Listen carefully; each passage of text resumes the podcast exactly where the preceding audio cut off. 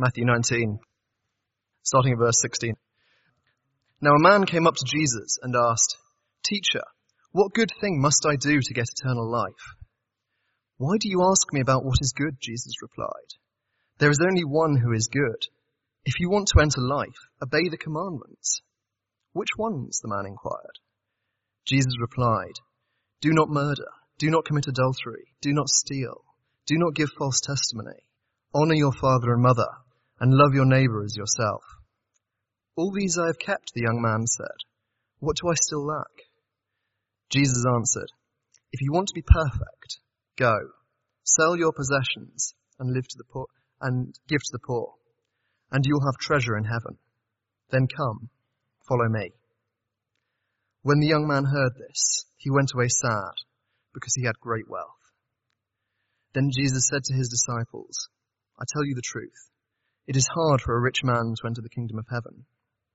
Again, I tell you, it is easier for a camel to go through the eye of a needle than for a rich man to enter the kingdom of God. When the disciples heard this, they were greatly astonished and asked, Who then can be saved? Jesus looked at them and said, With man this is impossible, but with God all things are possible. Peter answered him, We have left everything to follow you. What then will there be for us? Jesus said to them, I tell you the truth. At the renewal of all things, when the Son of Man sits on his glorious throne, you who have followed me will also sit on twelve thrones, judging the twelve tribes of Israel. And everyone who has left houses or brothers or sisters or father or mother or children or fields for my sake will receive a hundred times as much and will inherit eternal life.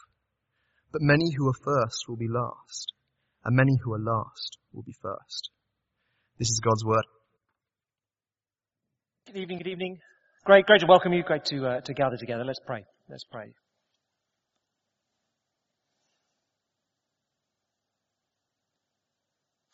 Our Father, here we have a magnificent promise from the Lord Jesus Christ. Wonderful to be reminded or to hear that everything we leave in this life, be it relational, brothers, sisters, financial possessions, houses, money, we will be rewarded and received a hundred times more in the next life. So Father, as we've sung, would you uh, impress deeply into our hearts this evening that you are our delight and our reward? Would we know that in our heads? Would we uh, believe that in our hearts? We pray. Would Jesus become very much more precious to us so we can wean ourselves off the stuff of this world? Father, please, it requires a miracle of your grace to do that. Please be at work amongst us by your Spirit, we pray. In Jesus' name. Amen. There was a nice article in the paper last week. I don't know if you saw it. I enjoyed it. Uh, the, the, heading was "Too much lolly can send you loopy." you wonder, is that true? But uh, too much lolly can send you loopy. And I, I gave a number of examples. Uh, favorite was uh, or the presenting issue that had made the, uh, uh, the person write the article was Michael Flatley had been burgled. You know, Michael Flatley is Riverdance, you know, and uh, off he goes. But he does that, and his legs are insured for about 10 million pounds or something, and mine are not.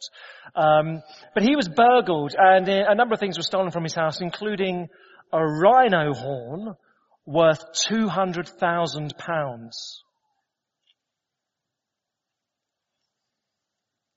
Why would you buy a rhino horn for £200,000? Why would you do that? If you had £200,000, could you not think of something better to do than buy a rhino horn? I could.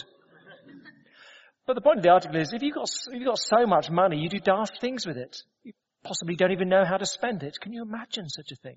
You have other examples, you know, a guy bought a house for uh, 16 million in West London and spent another 16 million digging a basement for a cigar room and a yoga salon. I don't know if those two are meant to cancel one another out, or they're both different ways of relaxing, but you could just smoke outside. I'm not a great yoga expert, but you could do it in your lounge, I would imagine. But no, no, no. 60 million to build a basement for these things. So too much lolly can make you loopy. And it's easy for us to hear that and think, silly people. Silly people. I would never be so silly with money. But you come to a passage such as this in Matthew 19, and I have to say, Uh, it's one of the Bible passages that I'm most familiar with, and yet this week I found it most deeply unsettling.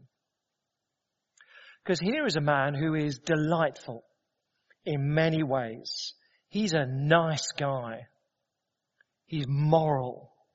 He's reverent. You'd like him if you met him. He's not bling bling with his wealth and uh, naff about it. He's a good guy.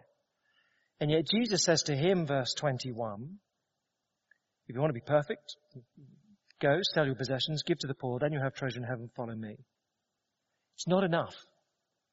Nice guy, moral guy, generous guy, not enough. Got to get rid of everything. I find that a bit unsettling. I have to say, for myself. Now what you get in this, uh, of course, is uh, verses 16 to 22 are the encounter with the young guy. Uh, and then 23 to the end, verse 30, uh, Jesus chatting it through with his disciples. And they're shocked and he decides not to put them at their ease but make them feel even worse. So look forward to that. Okay. But first of all, in 16 to 22, the encounter with the young guy, two mistakes he makes, two mistakes. He wanted life as a possession, and secondly, he was lacking wholeheartedness. So first then, verses uh, 16 to 17, he wanted life as a possession. This is the first mistake he makes. Two mistakes. Here's the first. He wanted life as a possession. Verse 16 then, Jesus meets this young man. A young man came up to Jesus and asked, Teacher, what good thing must I do to get eternal life? He is one of life's winners. That's to say, he's moral, he's successful, he's got great wealth, he's a good guy, he's sort of most eligible bachelor in Judea, you know, he's a good guy. And yet Jesus says, well, he's going to take him to task. Not only is he a nice guy, I have to say for myself, I think he's probably a preacher's dream. What must I do to get eternal life? Not many people wander up to me and say that. Preacher, what must I do to have eternal life? I mean, that's a dream. Doesn't get much better than that. And yet he's going to go away sad. So Jesus says, well, hold on a minute. You ask the question, what good thing must I do to get eternal life? Uh, there's a problem there. You don't do good. And you don't get eternal life. There's two problems here, he says. Again, break them down. First then, what good must I do?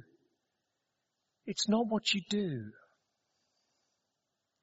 Jesus fundamentally, when we get down to it in verse 21, to be a believer, to have eternal life, you follow me. It's not about what you do in detail. You don't do good to get to heaven. it is a gift. Uh, none of you will remember uh, in the 1960s, and nor do I, because uh, I wasn't literally there. But I have seen a number of times. Uh, one of the, uh, I remember they were on telly when I was growing up. Repeats of uh, Hancock's Half Hour. He was the sort of most famous comedian of his day, best sitcom uh, Rowan Atkinson, etc., etc. of his day.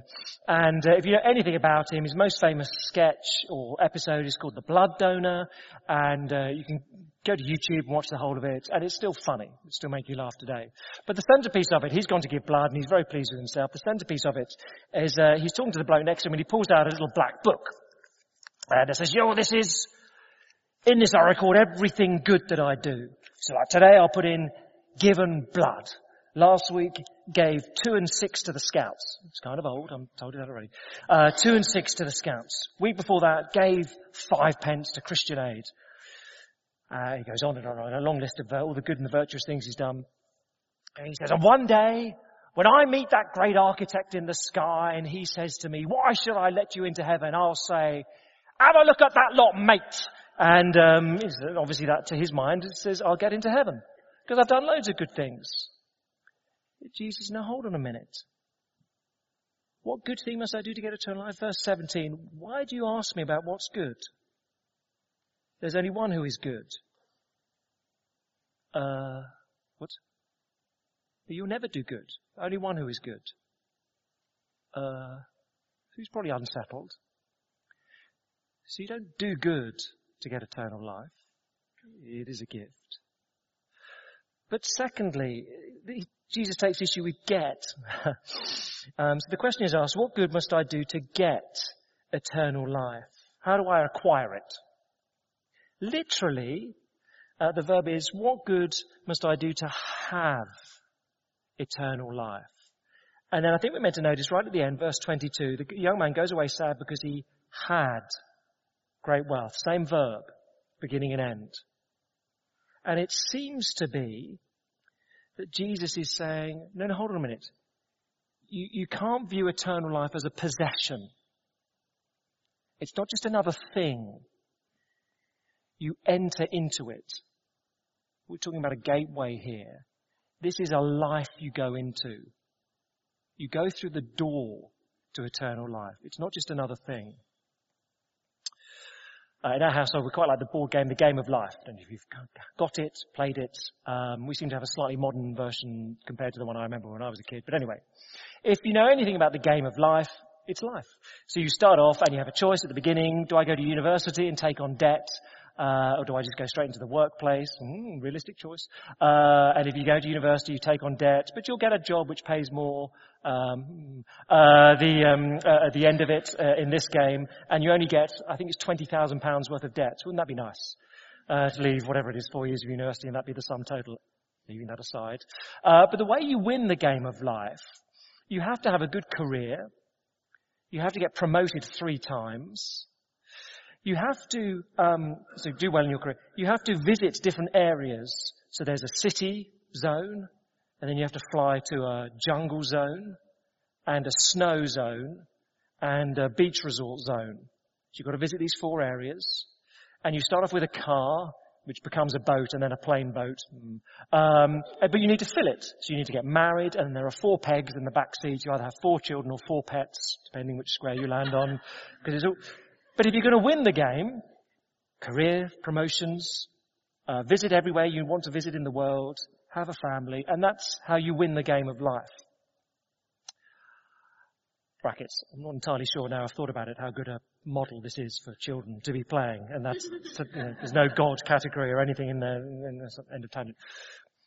But this bloke views eternal life, well, he's playing the game of life.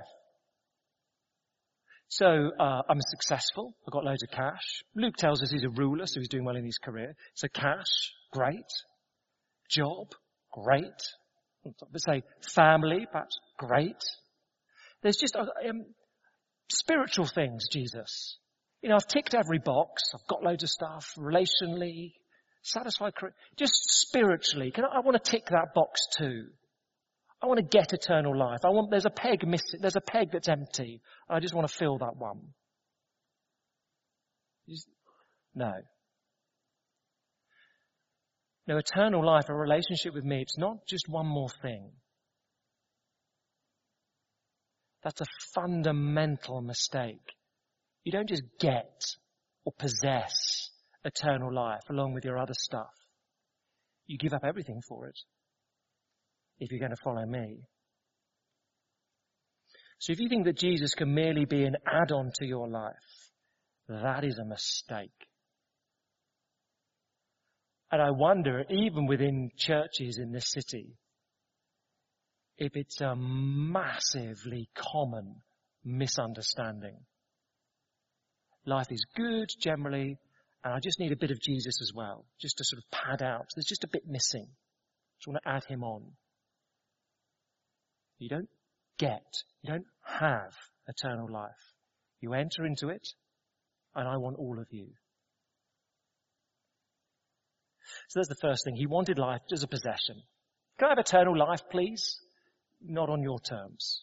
Okay? He wanted life as a possession. First mistake. Second mistake. Verses 18 to 22. He was lacking wholeheartedness. Verses 18 to 22. He was lacking wholeheartedness. So uh, on we go. Verse 18.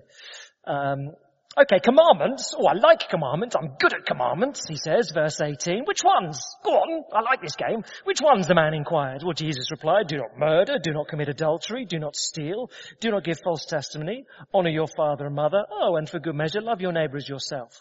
So the sixth, seventh, eighth, ninth, fifth commandments. Why those ones? Why not one to four and ten? I guess these are the ones that are visible. They're more objective markers. You know, am I someone who covets? Well, I'm going to have to think about that. Am I someone who's murdered? I kind of know that. It's a bit more obvious. Am I someone who steals?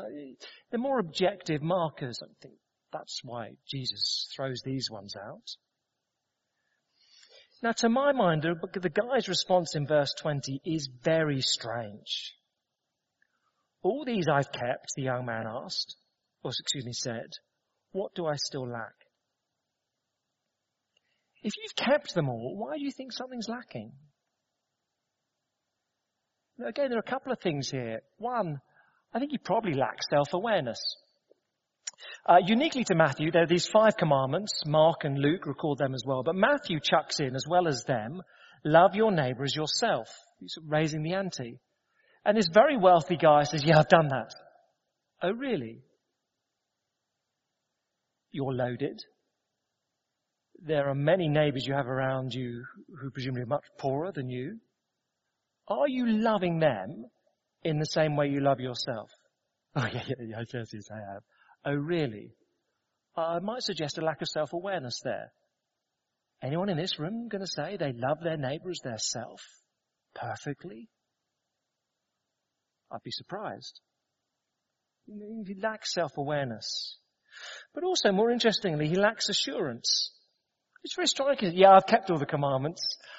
What do I lack? There's something,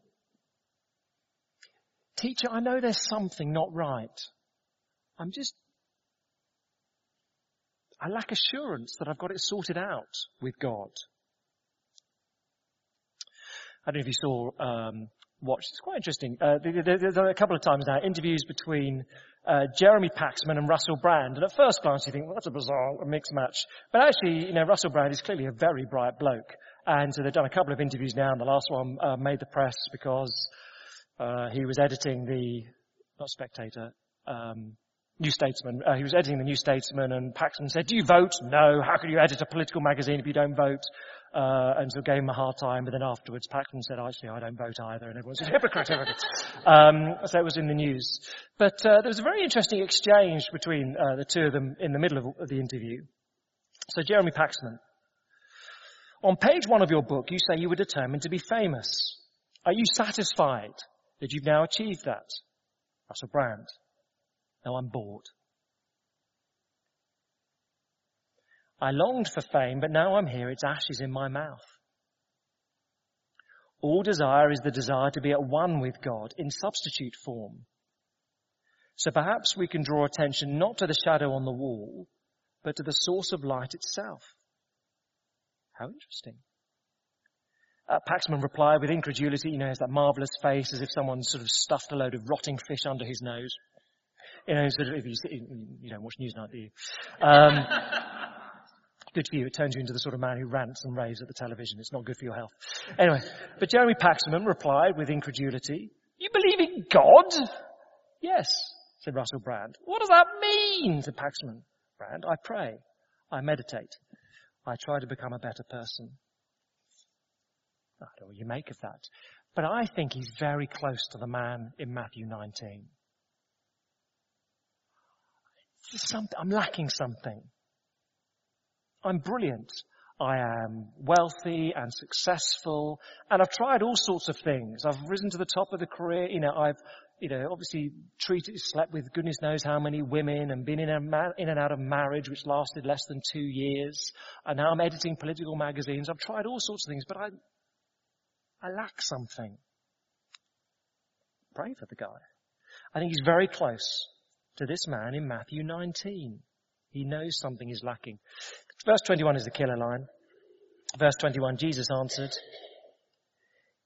If you want to be perfect, sell your possessions, give to the poor, and you'll have treasure in heaven, then come follow me. Perfect. That's okay. But the word there, perhaps in this context, teleos, end thing, um, complete, wholehearted, maybe a better way of translating it here.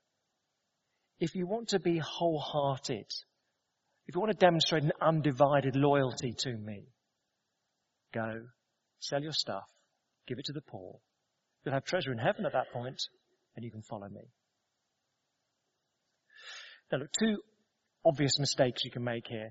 Uh, the one mistake would be, if you want to be a Christian, that's what you have to do. You have to sell everything. No possessions allowed. I don't think he's saying that for everyone. The other extreme, at the other, the other end of the spectrum would be this has nothing to do with me. You don't want to be in either of those. But let me just run you through them. So first then, qu- question, does a, does a Christian need to sell everything? No. You'll be relieved. Jesus never says this to anyone else. It's the only encounter where he says you've got to go and sell everything.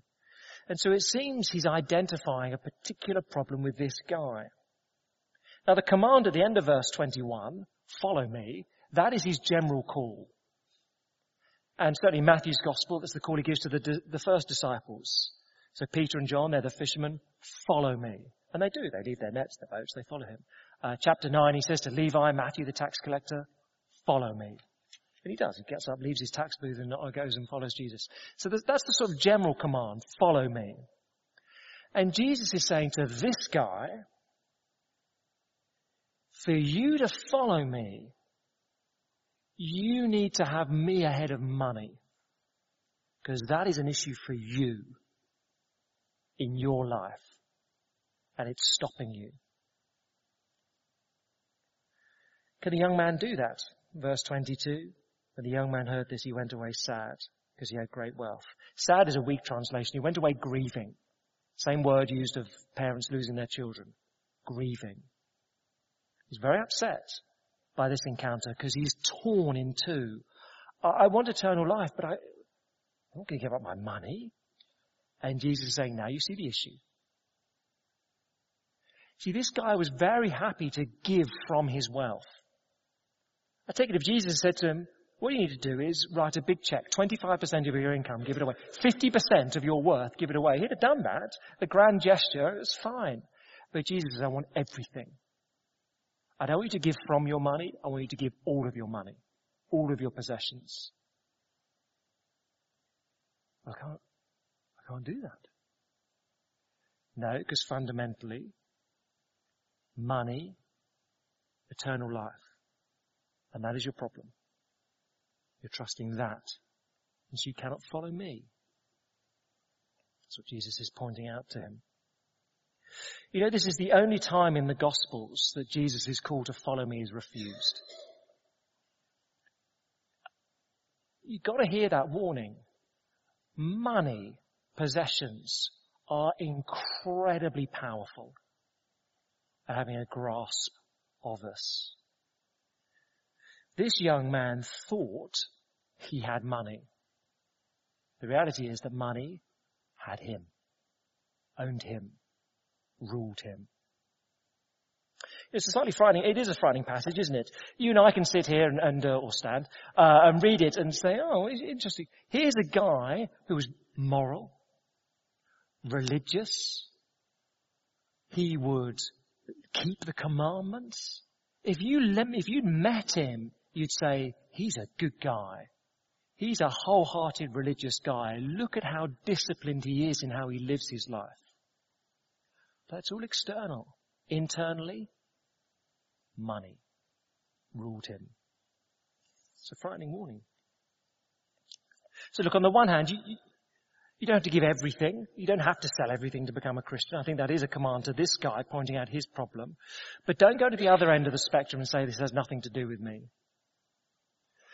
Now I think somewhat tragically, I've sat with wealthy guys seriously wealthy Christian men who have said, this doesn't apply to me. This man didn't become a Christian because he loved money too much. I am a Christian who's put my faith in Jesus Christ. Therefore, this passage doesn't apply to me. Because money hasn't stopped me becoming a Christian. Now, I, think if you get to the point where you're worth hundreds of thousands of pounds and think, this is not, you know, it's not, I can rip that out of my Bible, it doesn't apply to me, you should be worried. I would fear for you, in truth. Great wealth stops him from uh, getting near, or putting his faith in Jesus rather. When the man, verse 22, when the young man heard this, he went away sad because he had great wealth. Well, that's okay because I don't have great wealth, you might think, and so it doesn't apply to me. The problem is literally great wealth. Greek, the two words are many possessions. Ooh. Ooh, because I don't have great wealth, but I do have quite a lot of possessions. I'm quite pleased with my album collection, shoe collection, whatever it is, jumper collection. Um, I don't have oh, many possessions. Well, I'm not so sure I can wriggle out from that. That's what stops him. And of course, wealth is, it's relative. It's relative. Now, uh, a lot of people here are, yeah, so you're not earning. Another day, another dollar. Sadly not. Another day, another day nearer the dollar. That's, that's encouraging for you. Uh, or indeed the pound or the euro or uh, the Scottish groat, whatever it may be in those days. Um, do you know in the UK the median wage is 26.5k? That is, you're right in the middle. So 50% of people earn less, 50% earn more uh, than you. You're on 26, for what it's worth. Um, not that it really applies, to, I suppose, to huge numbers here, but if uh, you're earning 32k, that puts you in the top 25% of earners in the UK. 45k, the top 10%. 118k, good on you. Uh, you're in the top 1% of earners in the UK.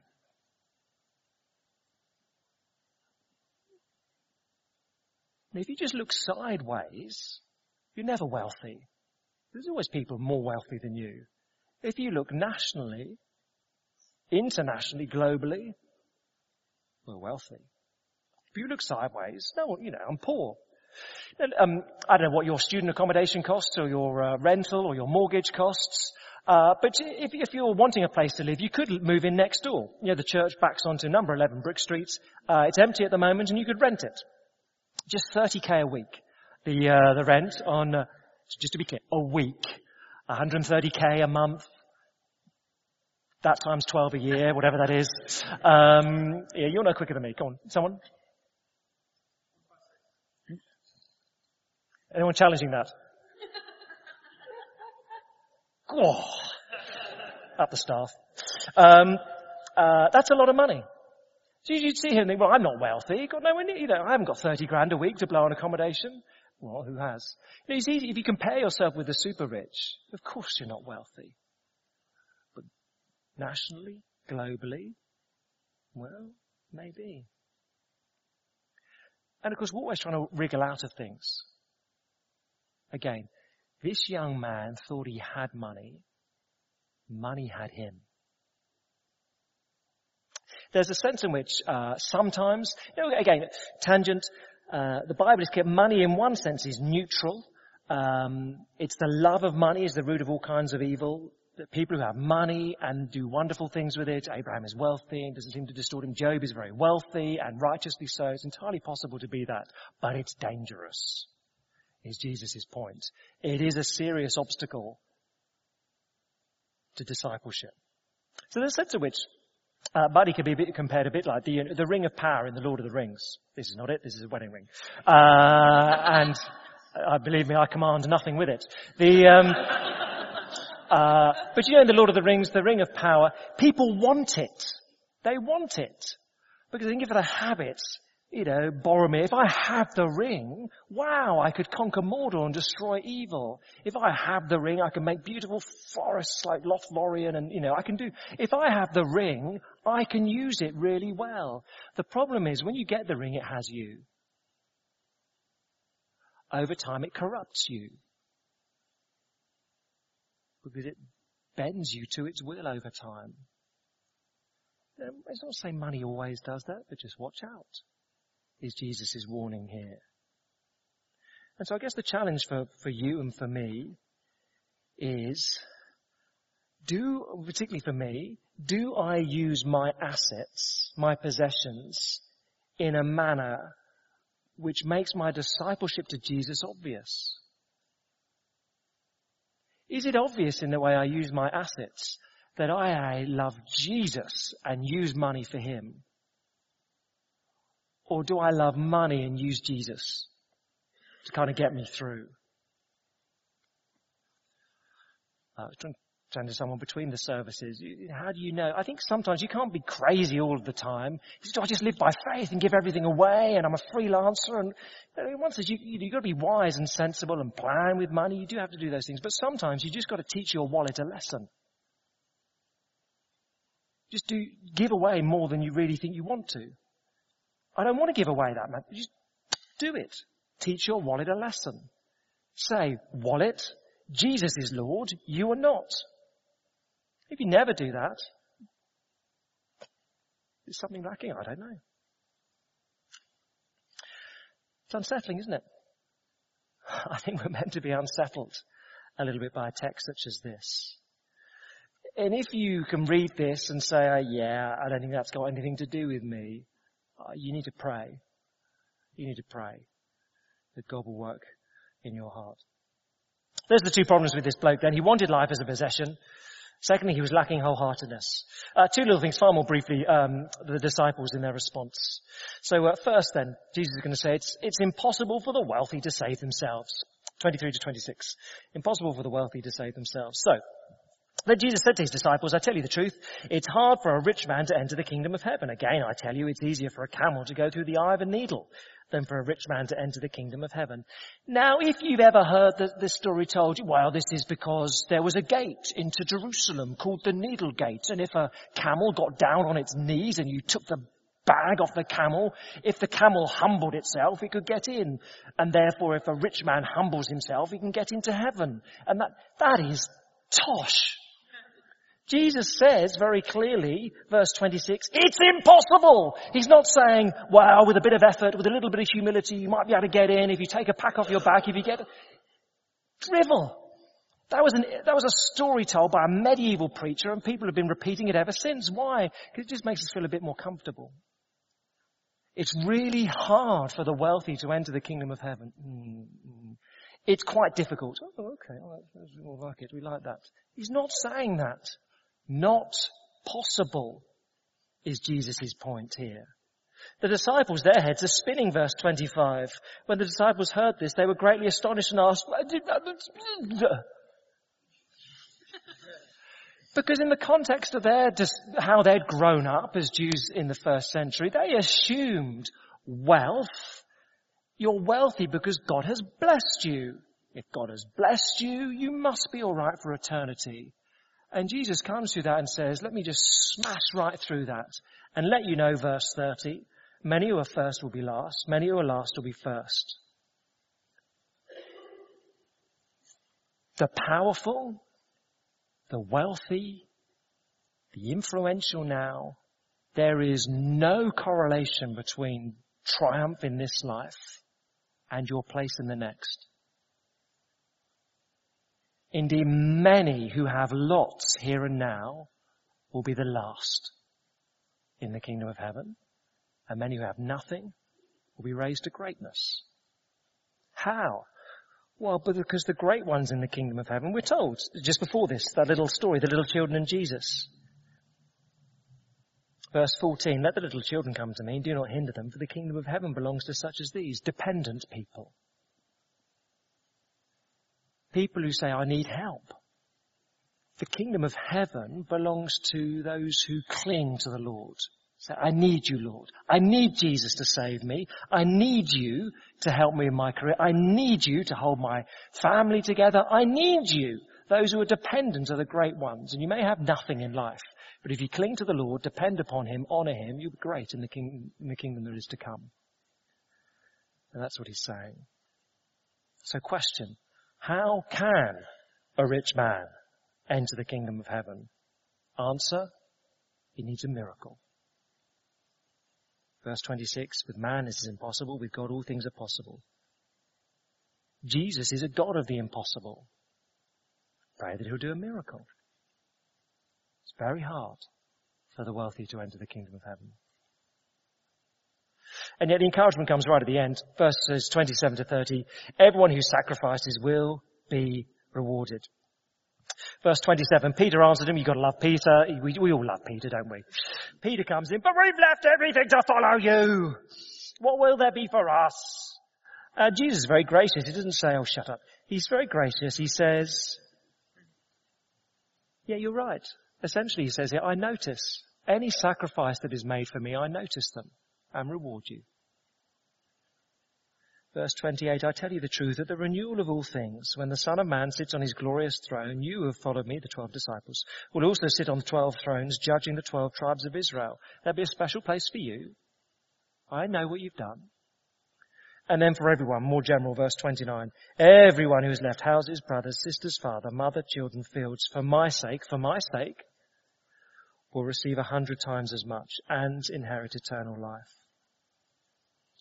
You know, Jesus is not an insurance company. It doesn't say, well, if you sacrifice things now, I'll compensate you. It'll probably be a little bit less than they're worth because that's how we make our margins in the insurance business. But, you know, there'll be compensation. He doesn't say that. He says, you give up anything, I'll reward you a hundred times. He's saying there's no comparison between what you relinquish now and what you gain then. Isn't that wonderful? There's no comparison between the two. Of course, Jesus, he concludes, it's not just financial. There may well be a relational cost involved in following him. Some friendships may wither. Some mates might dislike your Christian faith.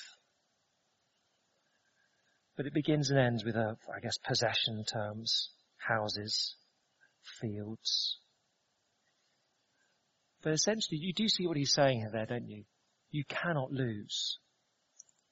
You cannot lose with Jesus. Whoever gives these thing, things up will receive a hundredfold in the future and eternal life. He's saying, transfer your assets, take them out of the bank of self, put them into the bank of Jesus Christ, and the dividend is exponential. You cannot lose. Jesus says, follow me. Of course, the primary sense in which he says that is, put your trust in me, put your faith in me, trust that I've died and risen for you and that is the only way you can have eternal life, by trusting in me. But there is also the sense, follow my pattern. Because Jesus Christ, of course, he left the palace of heaven. He left his father. He left comfort and ease and glory and came down and died for us. Now, of course, it's a wonderful act of kindness and mercy, but we're also his reward. He did it for us, so he would enjoy us in eternity. And he's saying, follow me. Give up stuff now. It might look like an enormous amount, but in eternity, you will never regret it. It is the wisest transaction you will make in your life. Just a moment of confession from me. From me. Uh, I looked up Brick Street. So, you know, he said, "Oh, it's on it's on the internet. That's interesting. How much? Oh, golly, thirty grand a week. That's in, oh, pictures. Let's have a look." And um, uh, this is unhelpful of me to tell you, but there, were, there are 15 pictures of the interior of that house, and you can look. It's magnificent. You know, seven bedrooms, all en suite. These enormous wooden tubs you can get into, apparently, which is a bath. It took me ages to work out what it was. you drive in, there's a car stacker there. You drive your cars and stack them up. Why have one car when you can have five and stack them up in a little machine like a dinky car, uh, thing like that? Swimming pool. It's magnificent. And uh, I didn't want to live there, but you'd find it would be quite fun having a weekend with a bunch of mates in a place such as that. Uh, and of course it's covetous and it's hopeless. But the only reason it was helpful was because it's a luxury beyond anything I'll know. And I said, you just multiply that by a hundred and know that that's what awaits you, if not more. So if you're naughty enough to also go and have a look at 11 Brick Street and compare it to your accommodation now, just think this is nothing.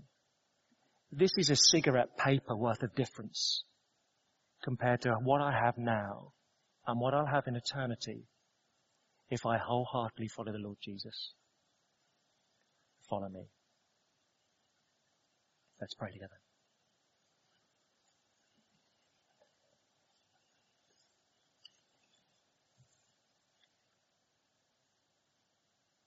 Our Father, we don't like this encounter. Certainly I don't like this encounter. Uh, because I'm quite a nice bloke and uh, can be moral and keep commandments. But the, the, the prospect of everything, it's unsettling. Father, would you, by your mercy and kindness, expose our hearts, help us understand if money has got a grip upon us. That's not that we have money, but it has us. It owns us. We love it more than we love you. Would you expose our hearts to us, we pray? And do the even greater miracle of dethroning possessions from the throne of our heart and placing or replacing Jesus there, we pray, so that we will be those who wholeheartedly live for Him, trust in Him, and look forward to the reward He will grant us, we ask in His great name. Amen.